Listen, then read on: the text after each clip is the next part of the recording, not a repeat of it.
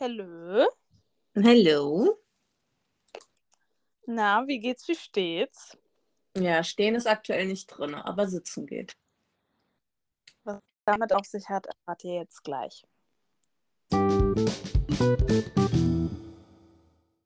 Ja, herzlich willkommen zu einer neuen Podcast-Folge von Die zwei mit Wein. Ja, in der Sommerhitze. Ja, in der Sommerhitze, du sagst es. Ich habe äh, gestern meinen Ventilator zum ersten Mal hochgeholt. Zum ersten Mal? Oh, krass, okay. Warum, wie warm war es bei euch jetzt die Tage? Mm, 30 Grad im Schatten. Ja, okay, krass. Also merkt man halt einfach wieder so Nord und Süd, weil bei uns war es jetzt schon so warm, dass ich teilweise mit Ventilator sogar geschlafen habe. Also ich habe so eine Timer-Funktion, der Ventilator geht dann aus, die läuft dann nicht die ganze Nacht. Aber so zum Einschlafen war es dann schon immer ganz angenehm, sage ich mal. Ja, das stimmt. Jetzt beginnt wieder die heiße Phase. Aber ich muss sagen, ich liebe es ja auch. Also ich meine, lieb, also ich habe lieber das ganze Jahr über so heißes Wetter als ähm, Winter. Ja, ja, also, oh, nee, ich muss ehrlich zugeben, jetzt kommt hier schon wieder bei mir der Sommerblues raus. Ich liebe auch den Sommer, ich liebe auch das warme Wetter, aber es darf auch gerne ein bisschen mehr abkühlen auf 25 Grad. Hallo? Die, ja, nee, wirklich. Hier unten, ich meine, Frankfurt ist so schon südlicher, ja. Und du warst gerade eben weg. Ja, ich bin da. Ich weiß, aber du warst weg. Nein, aber ich bin da. Man hat aber dadurch die Hälfte nicht von dir gehört. Ich bin immer noch da. Nein, was ich sagen wollte, ist, das ist halt hier unten in der Stadt, es knallt und es ist einfach eine unangenehme Hitze. Und wir hatten jetzt letzte Woche Mittwoch mal einen Tag, wo du mal aus dem Haus bist und es hat nicht die Sonne geknallt. Es war so angenehm. Ich meine, es war warm, ja, es war wirklich angenehm warm. Aber einfach mal ohne dieses Knallen der Sonne, weißt du, was ich meine? Mhm. Weil ja. das ist halt schon echt einfach. Oh, nee, nee, das ist schon zu viel. Ja, ich mag es trotzdem. so, jetzt musst du hier aber auflösen, wo du diese Woche bist. Letzte Woche dick und fett angekündigt und jetzt, heute muss die Auflösung kommen. Also so, es steht tatsächlich noch in den Sternen. Wir wissen es noch nicht, ob es alles klappt oder nicht klappt. Wenn alles geklappt hat, dann könnt ihr am Freitag, wenn der Podcast rauskommt, in meiner Insta-Story sehen, wie ich bei einer sehr, sehr, sehr berühmten Person zu Hause bin. Zu Hause? Ja, zu Hause. Mhm. Und zwar werde ich einer der Influencer der letzten Jahrhunderte besuchen. Ist Was? Ist klar. Ah ja, niemand hat so sehr influenced, geinfluenced. Geinfluenced? Geinfluenced wie diese Person, das muss man schon sagen. Ja. Und jetzt denken alle, hä, wo ist die denn zu Besuch? Im Disneyland! Uh, uh. also sofern alles gut geht und sofern alles äh, glatt geht und äh, alles klappt, so wie es soll, werde ich tatsächlich Freitag im Disneyland sein. Mit Rollstuhl. Ja, oder Rollator. Je nachdem, was wir klauen. Denn damit hat es ja auch was aus sich. Du hast es ja gerade eben schon angeteasert. Erzähl uns, was ist passiert? Ja, was ist. Äh, ja, nee, also ich kann gar nicht so spektakuläre Stories erzählen. Weißt du, es gibt Leute, die erzählen dir voll die krassen Stories, wie sie sich verletzt haben, was ihnen passiert ist. Sie haben so, keine Ahnung, gegen einen weißen Hai gekämpft und einen Arm verloren. Oder sie haben, keine Ahnung, einen Würgewettkampf mit einer äh, Boa gehabt und ich weiß es nicht. Und dann gibt es so Leute wie mich. Du hattest den Kampf mit Mabel. Nein, ich hatte einfach den Kampf, dass ich nicht laufen kann. und mich so dermaßen hingelegt habe, also umgeknickt bin, dass so wie es aussieht, ich tatsächlich eine Außenbandüberdehnung im rechten Fuß habe und nicht mehr auftreten kann, so wirklich. Oh, das ist schmerzhaft. Ja, aber ganz ehrlich, ich bin so stolz, dass es nur eine Bänderüberdehnung ist weil äh, normalerweise ich mir die Bänder immer direkt gerissen habe. Und das Yoga bringt was, weil Yoga macht ja ne, das Dehnen und so und alles. Ähm, sorgt ja dafür, dass deine Muskulatur und deine Bänder und dass das alles gedehnt wird, dass das alles stärker wird. Und deswegen bin ich jetzt schon einen Schritt weiter. Wir sind nicht mehr direkt beim Bänderriss, wir sind nur noch bei der Überdehnung der Bänder. Ja. Das macht jetzt den Fortschritt aus. ja, wenn ich jetzt noch weiter so fleißig Yoga mache, habe ich irgendwann gar nichts mehr, ja? Ja, das stimmt. Aber ich habe das immer in diesem Kack-Schwitze-Wetter. Ich, ey, auch als ich mir mal das, ähm, den Fuß gebrochen hatte, war das auch so ein Kack-Schwitze-Wetter. Immer wenn so ein ekelhaftes, weißt du, wenn du dann so einen Verband tragen musst und das ist alles so warm und du schwitzt darunter, immer dann wirklich habe ich irgendwas an meinem Fuß, dass ich einen Gips habe, dass ich einen Verband tragen muss, dass ich den Fuß hochlegen muss, immer zu diesen Kack-Schwitzewettern. Ich dachte, du wolltest gerade sagen, immer dann knickst du um. ja, das auch. Ja, das auch. Ach ja, wie schön ist das Leben. Ja, aber Leute, dann können wir noch mal ganz kurz auf die Pechregel zurückkommen. Kennst du die Pechregel? Nein.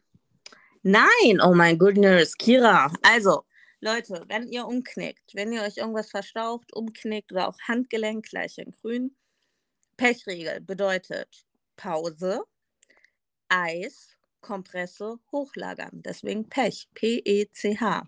Also, das schreibt man ja mit K. Ja, aber kompressieren in dem Fall dann halt mal mit C.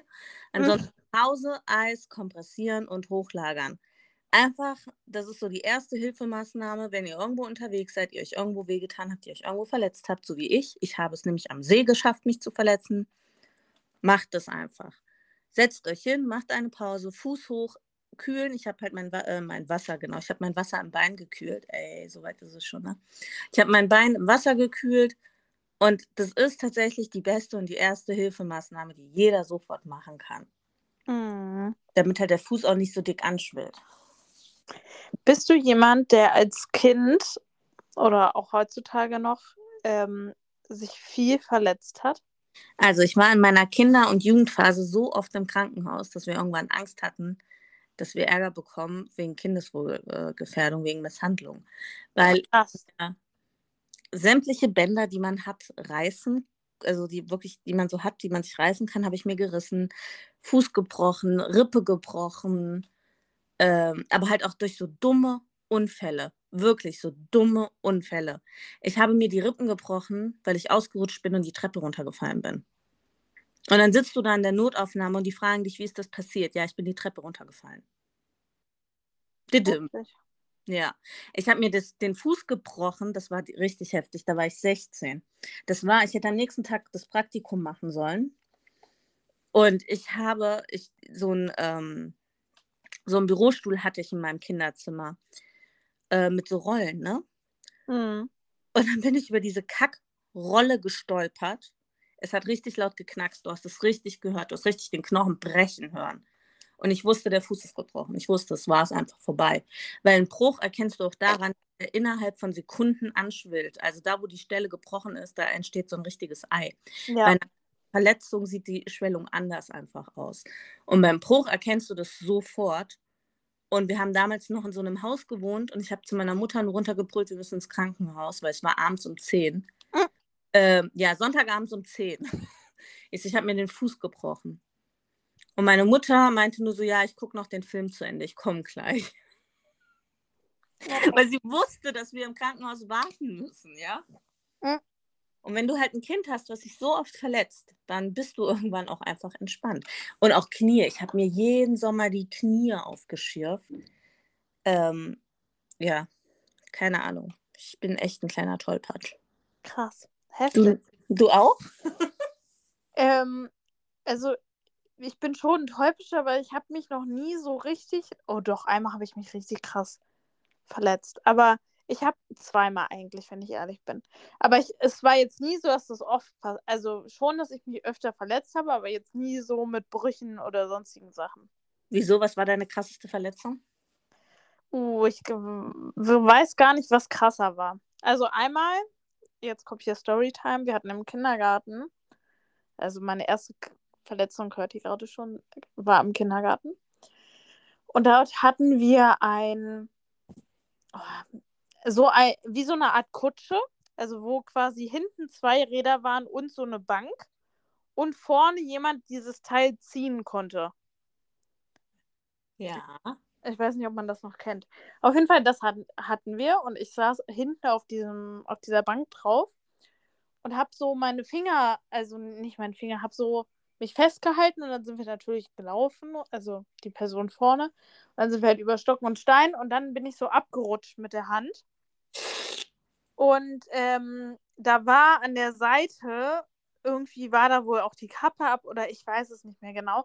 Auf jeden Fall bin ich da irgendwie mit meinen zwei Fingern, also meinem kleinen Finger und meinem Ringfinger von meiner rechten Hand, in Ah. dieses Rad reingekommen.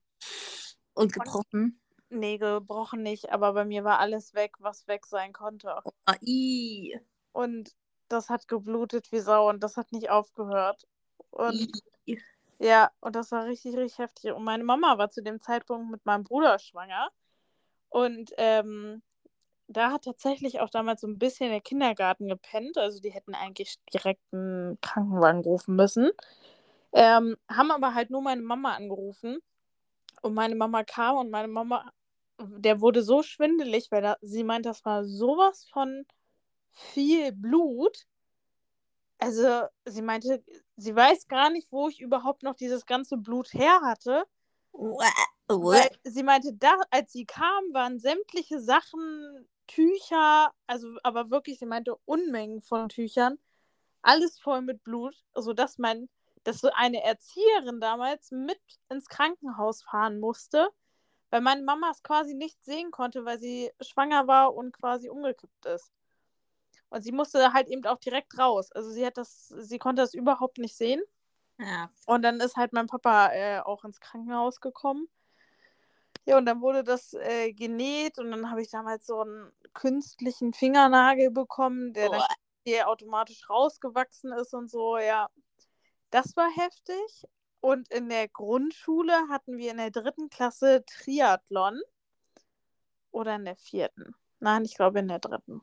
Auf jeden Fall hatten wir in der dritten Klasse Triathlon.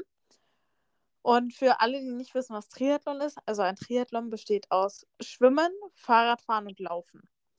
Und man versucht das quasi in Bestzeit zu machen und man kann es halt entweder alleine machen oder man macht es halt im Team. Zumindest war es bei uns so. Und wir haben das im Team gemacht und ich war fürs Radfahren zuständig. Und erst wurde geschwommen, dann wurde Rad gefahren und dann wurde gelaufen.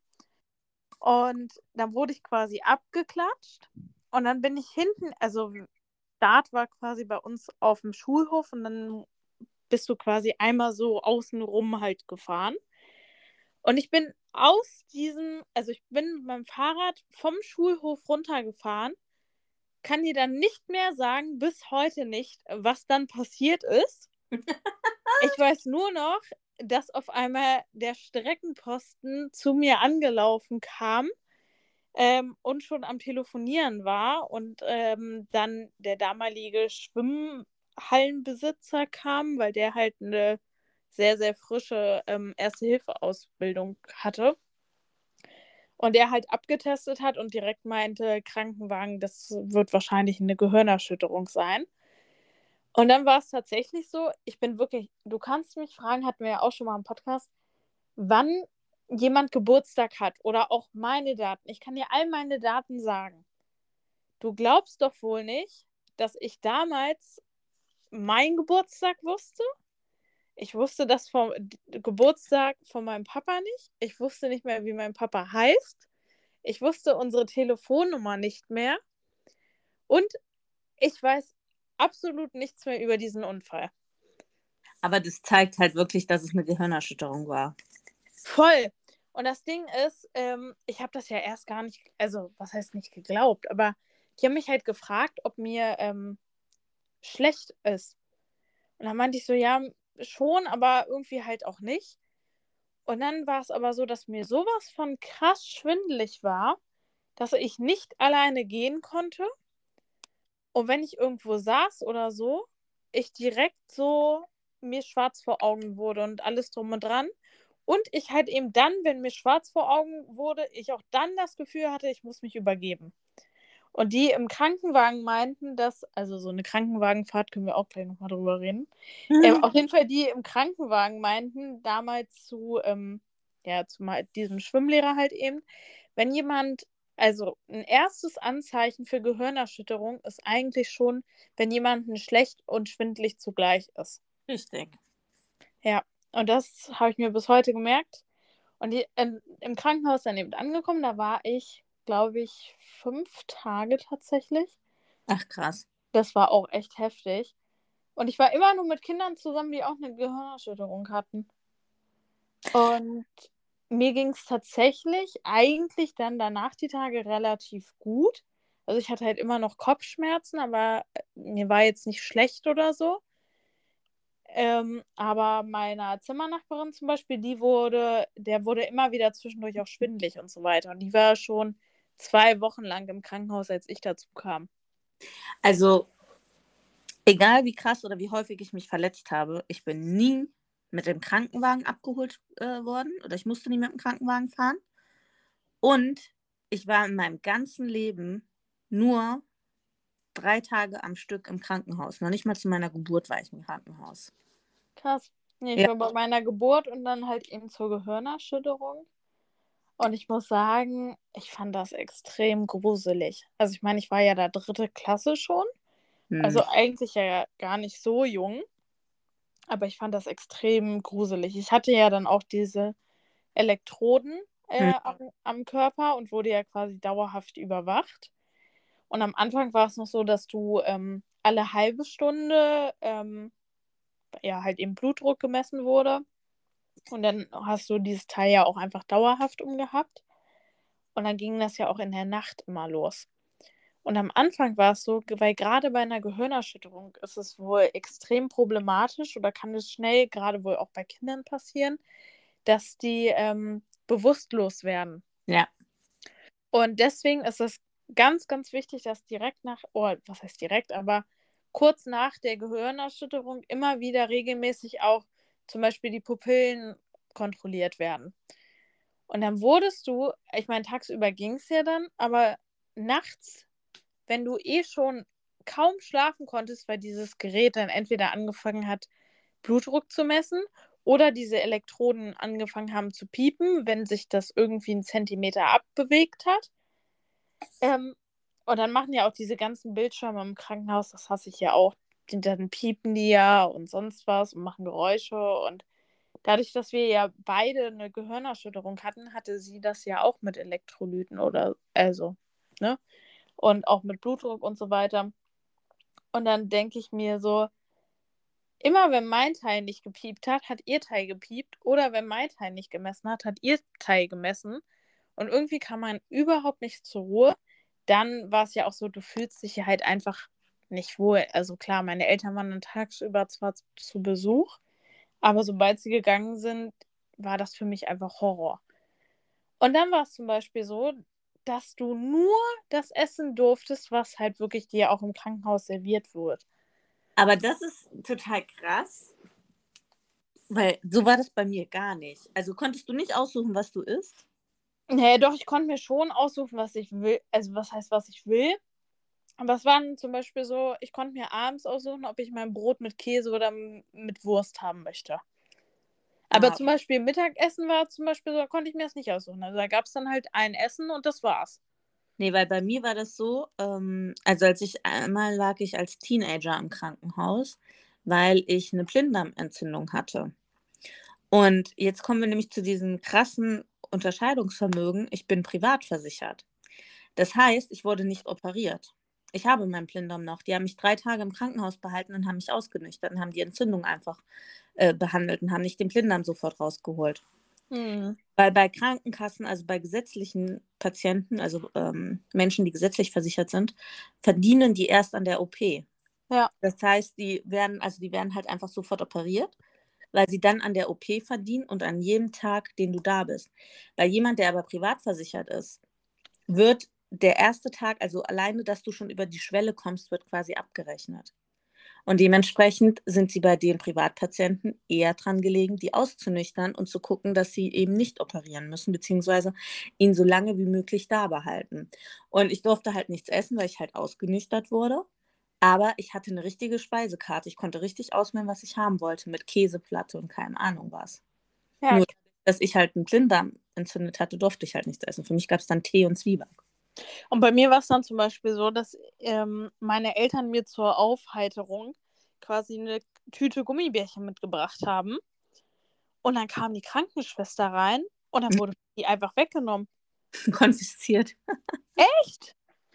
Das war so krass. Da dachte ich so echt, ich bin hier im falschen Film. Aber das ist halt generell, also ich weiß auch nicht, ähm, ich bin halt sehr, sehr froh, dass ich nie äh, wirklich ins Krankenhaus musste oder länger bleiben musste, weil es ist keine erholsame Umgebung. Das letzte Mal, als ich im Krankenhaus, da war ich auch nur eine Nacht im Krankenhaus. Das war wegen meiner Nierenbeckenentzündung. Das war 2019 irgendwann. Das hat mir auch schon gereicht. Danach war ich auch, also ich habe das Gefühl, ich kriege dann auch wie so eine depressive Verstimmung im Krankenhaus einfach. Und äh, das ist wirklich so diese ganze Umgebung, diese ganzen Krankheiten, dieses, diese negativen Vibes und so. Ich finde das ganz mhm.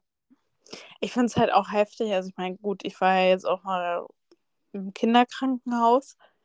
Ähm, aber auch im normalen Krankenhaus, die Zimmer sind ja einfach total überfüllt. Also klar, bei Privatpatienten ist das ja immer noch mal was anderes. Die versuchen natürlich möglichst wenig Leute irgendwie miteinander aufs Zimmer zu bringen. Aber bei gesetzlichen Krankenversicherungen, da passiert es schon öfter mal, dass du eigentlich in einem zwei- oder drei Bettzimmer zu viert oder zu fünf drin liegst. Und ey, das ist, es ist einfach keine Umgebung, wo du gesund werden kannst, ne? Ja. Ich finde, das stresst ja auch irgendwie, wenn man selbst nicht richtig schlafen kann und irgendwie nur so, ja, irgendwie so hofft, dass der Tag vorbeigeht, da kann man doch auch nicht gesund werden. Und sorry, aber also ich meine, bei uns das Essen ging damals, aber wenn ich das so teilweise bei meiner Oma oder bei meinem Papa mal so im Krankenhaus gesehen habe, was die auch teilweise dafür Essen bekommen, da denke ich mir so, Ugh! also das schaut einfach nicht appetitlich aus. Also ich muss sagen, ich wollte tatsächlich eigentlich Medizin studieren. Ich hätte, wäre voll gerne Ärztin geworden. Ich wäre voll gerne in die Chirurgie gegangen, weil mich das richtig interessiert. Aber ich kann kein Blut sehen. das ist der Grund. Ja, wäre ein bisschen unpraktisch gewesen. Aber ähm, du hattest ja erwähnt, dass du noch nie mit dem Krankenwagen gefahren bist. Nee. So, und jetzt kann ich dir mal meine Krankenwagengeschichte erzählen man denkt ja eigentlich immer, oh, das ist ja so eine Liege, das ist ja eigentlich echt, ich sag mal, entspannt. Nee. Ein Krankenwagen ist das unbequemste, was ich je in meinem ganzen Leben gesehen habe, beziehungsweise was ich mitbekommen habe. Du merkst dort jeden Stein, jeden Stock, jede Unebenheit, jede sonstigen Sachen.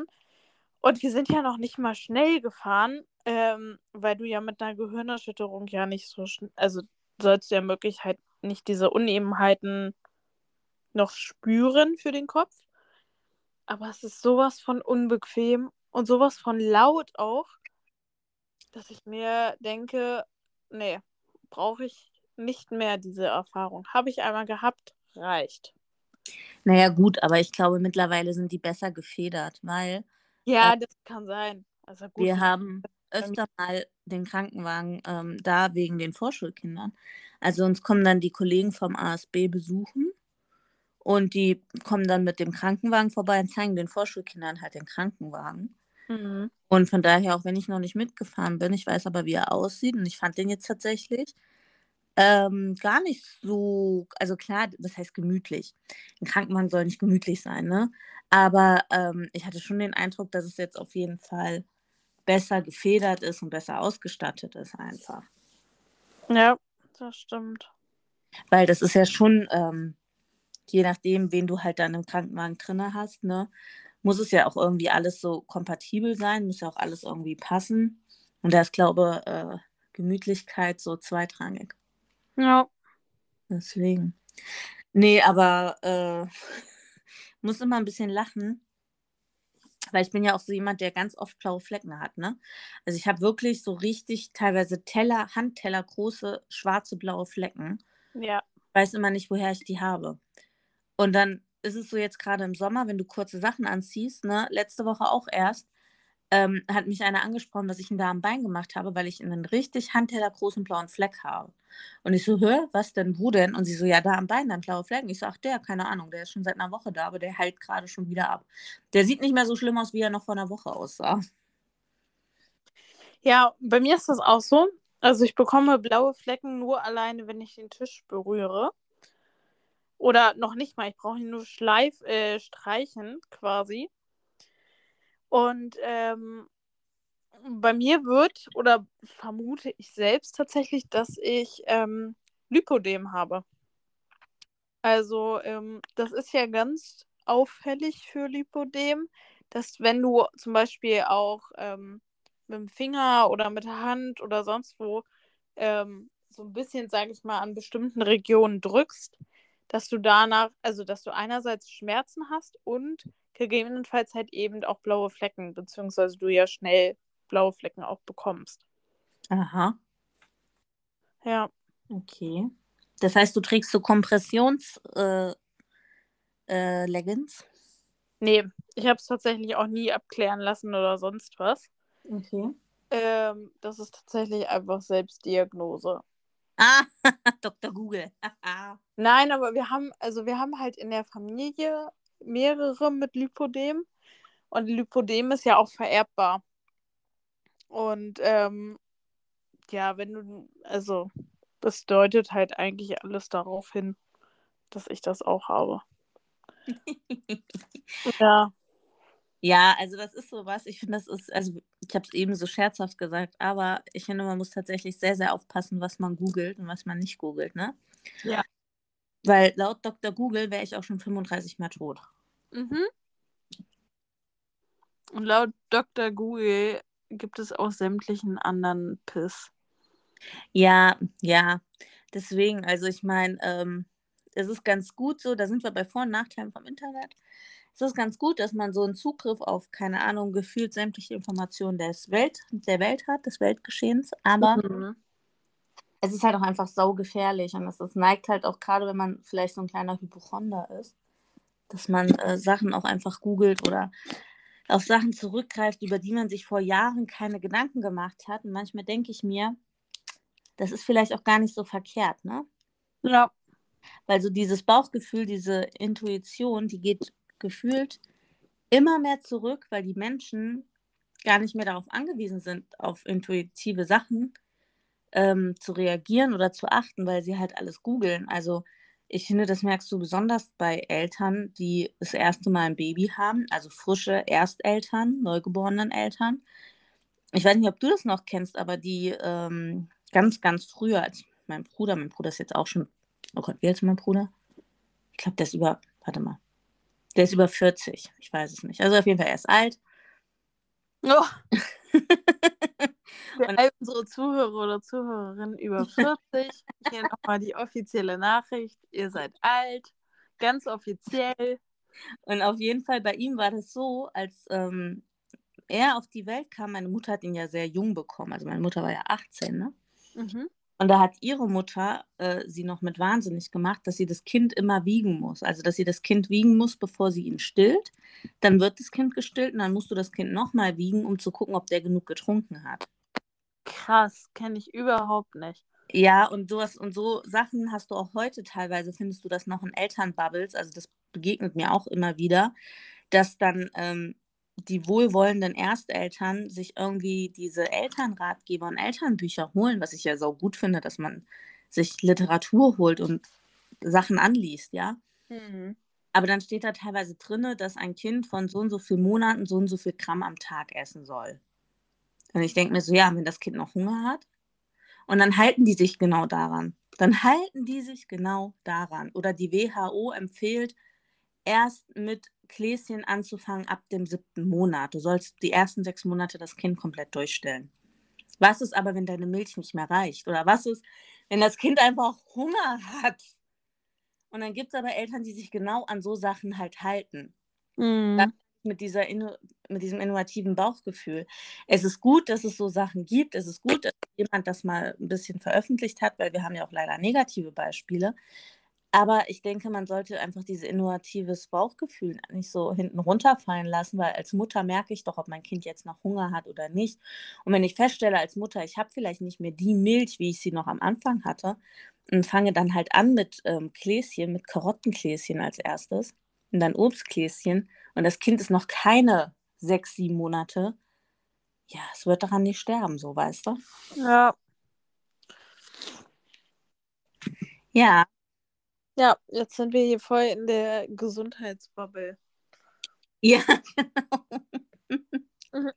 Aber ich muss halt sagen, bei mir ist es halt so, ich merke halt durch meine ganzen eigenen Verletzungen, durch meine ganzen eigenen Erfahrungen, dadurch, dass ich selbst halt dementsprechend viel mit Ärzten schon geredet habe.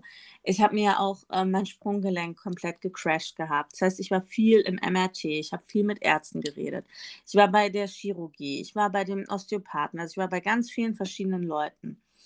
Und es ist schon so ein Erfahrungswert, den man sich dann irgendwann aneignet, wo ich einfach merke, wenn bei uns im Kindergarten ein Unfall passiert, es wird immer mein Name gerufen, weil ich immer die entspannteste von allen bin. Weil ich einfach denke, okay, es bringt jetzt nichts, hier in Panik auszubrechen. Punkt eins.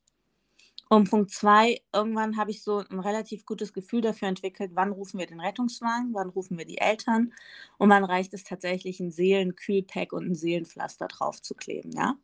Ja, soll ich dir mal erzählen, was mir letzte Woche passiert ist? Let's fetz.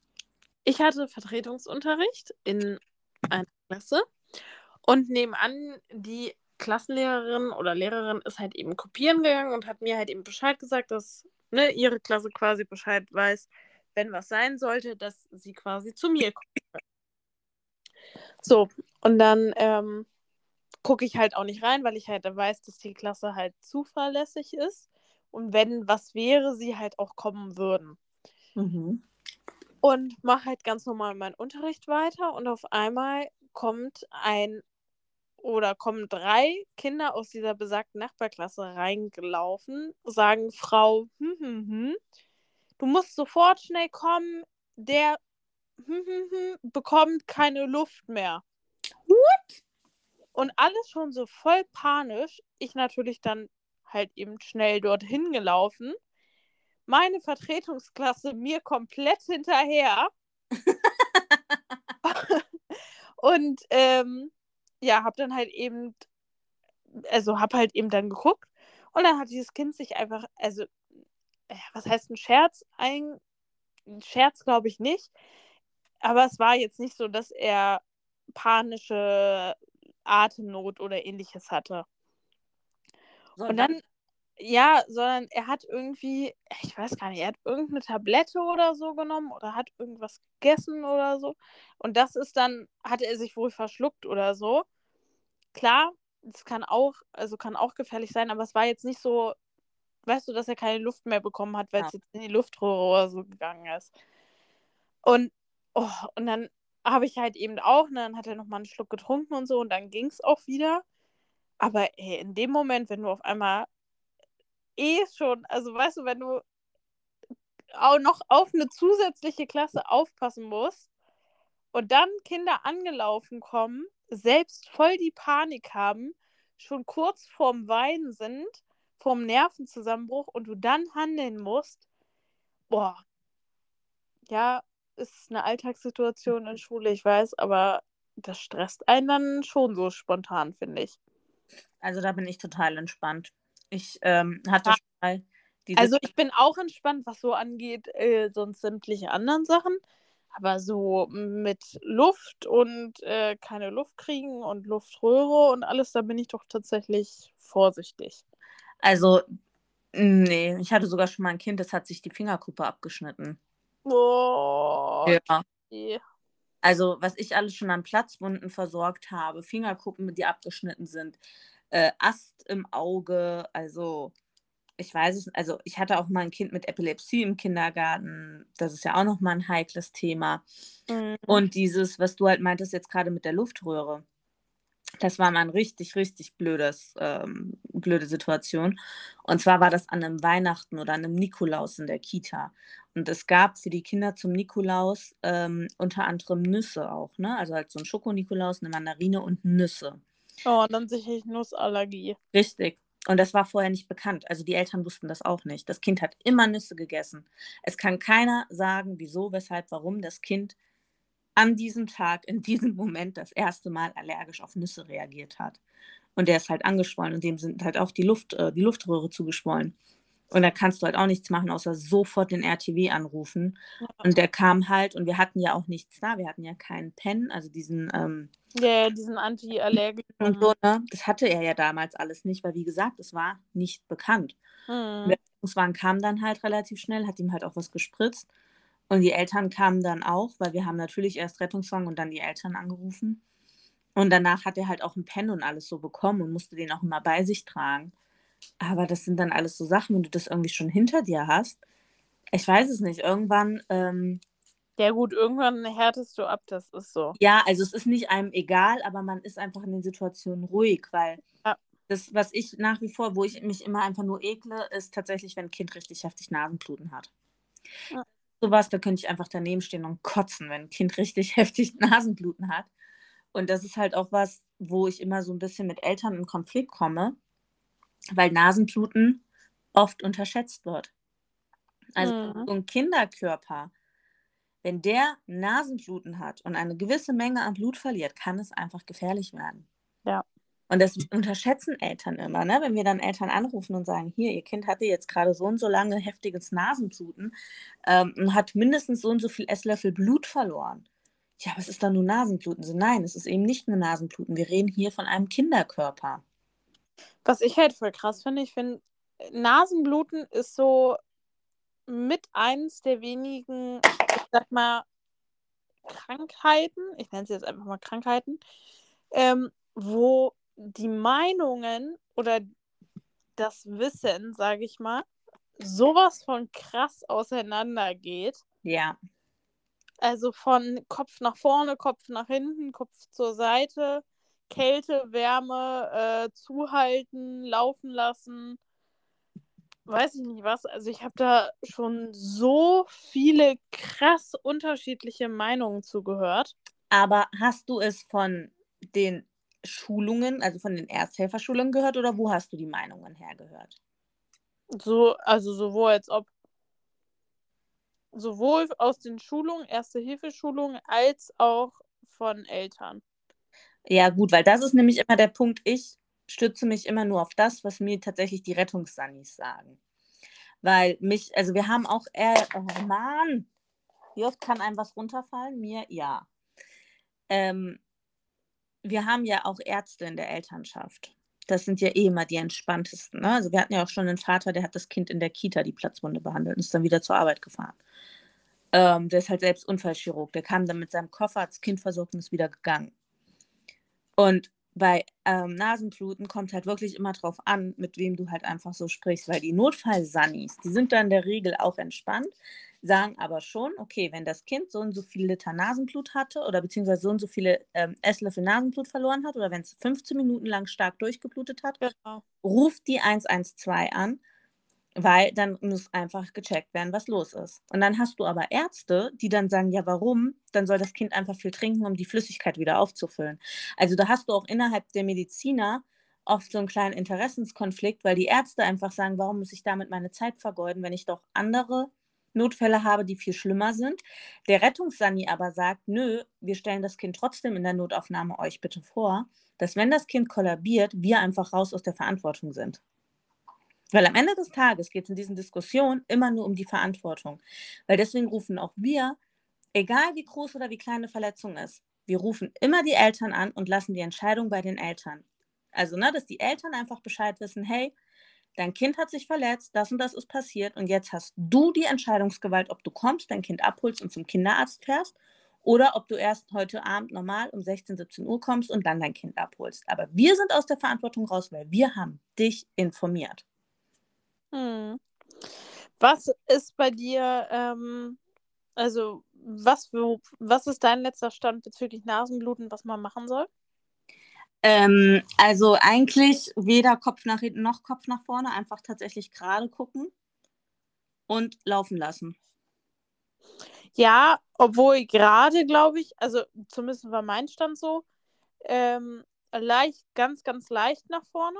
Ja, Also- halt nicht zurück, sondern eher nach vorne raus. Also es muss raus. Genau, ja. Damit es halt eben nicht in den Magen oder ja in die Atemwege quasi geraten kann. Und ähm, tatsächlich auch Kühlpack in den Nacken. Ja, wobei das habe ich auch noch nicht so mit Erfolgserlebnisse gehabt, bin ich ehrlich. Echt doch. Nee. Also, wir hatten das schon einmal. Und was, was ich so ein bisschen, hm, weiß ich nicht, dass man ja sagt, man soll zwischendurch immer mal für 10 bis 15 Sekunden die Nase quasi zudrücken. Ja, weil da geht es dann darum, aber da muss man, das sind halt so Sachen, da musst du unterscheiden, welches Nasenbluten ist es. Ist es ein Nasenbluten, was von den, ähm, wie heißt das in der Nase, diese kleinen Blutgefäße, wie heißen die? Die, du weißt, was ich meine, ne? Das Adern. du veröden lässt. Ja, doch Adern, oder? Ja, also wenn du, na, die haben noch einen anderen Namen, die haben noch einen Spezi, egal. Auf jeden Fall kommt es drauf an. Wenn es wirklich in Anführungszeichen nur daran liegt, dann kannst du das zudrücken, weil dann drückst du die Ader ab und damit verhinderst du die Blutung. Ist so ähnlich, wie wenn ein Kind eine Platzwunde hast und du machst dem einen Druckverband. Weil was machst du beim Druckverband? Du übst Druck auf die Wunde aus, damit die Blutung aufhört. Hm. Aber, und jetzt kommt einfach dieser Punkt, ich bin kein Mediziner. Es gibt auch andere Gründe für Nasenbluten, die ich, Ja, ne, die ich nicht, weil ich bin kein Mediziner. Ich kann nicht sagen, hat das Kind Nasenbluten, weil irgendwie einfach ein paar Äderchen geplatzt sind oder hat das Kind Nasenbluten, weil was anderes passiert ist. Und wenn Ja. ich zudrücke, kann ich nämlich genau das Falsche auch machen. ja, obwohl bei uns der beim Erste-Hilfe-Kurs, gut, ich weiß natürlich, ich, also ich habe medizinisch gesehen echt keine Ahnung. Ähm, ich gebe das aber einfach mal wieder, was der beim Erste-Hilfe-Kurs zu uns gesagt hat, dass du letztendlich weniger verursachen kannst, wenn du für 10 Sekunden immer mal wieder zwischendurch mal zusammendrückst. Bullshit. Ja. ja Erzähl weiter. als ähm, dass du es halt laufen lässt. Also, warum ich gerade so reingekretscht habe und Bullshit gerufen habe, ist, da merkst du, das sind Rettungssanitäter. Also, ihr wisst es, ich habe schon öfter mal erzählt, ich arbeite für den ASB. Ich kenne die Rettungssanitäter. Ich kenne deren Humor, ich kenne deren Abgebrühtheit und ich kenne deren dunklen Seite. Und jetzt kommen wir nämlich zu dem Punkt, es ist ein Kind. Wenn du einem Kind zehn Sekunden lang die Nase zuhältst, verfällt es dir mitunter in Panik. Das heißt, ich muss sehr genau, deswegen sage ich, diese Aussage ist Bullshit, weil ich muss sehr genau abwägen, welches Kind habe ich hier vor mir? Wie ist das Kind drauf? Ist es ein Kind, das es das verkraften kann oder ist es ein Kind, das dabei noch mehr Panik bekommt? Weil ich hatte auch wirklich, also was wir an Nasenbluten im letzten Jahr hatten, das war unfassbar. Wir haben zwei, drei Kinder gehabt, die richtig heftig Nasenbluten hatten. Und danach, ich weiß gar nicht, ich habe einmal sogar ein Bild gemacht, wie das Waschbecken aussah. Kira, sah aus, als hätten wir jemanden geschlachtet. Das Waschbecken, die Spiegel, es war alles blutrot. So schlimm hatte das Kind Nasenbluten. Und es sah wirklich aus, als hättest du da drinnen ein Meerschwein geschlachtet. Ohne Scheiß. So viel Liter Blut hat das Kind verloren. Und da haben wir auch die 112 gerufen, weil es war wirklich, es sah echt aus, als hättest du da irgendein Kleintier drinne geschlachtet. Und hätte ich diesem Kind die Nase zugehalten, wäre es mir noch mehr in Panik einfach gerutscht, weil es eh schon angefangen hat zu hyperventilieren wegen dem ganzen Blut. Und wenn ich dann noch ihr die Luft genommen hätte, dann wäre es vorbei gewesen.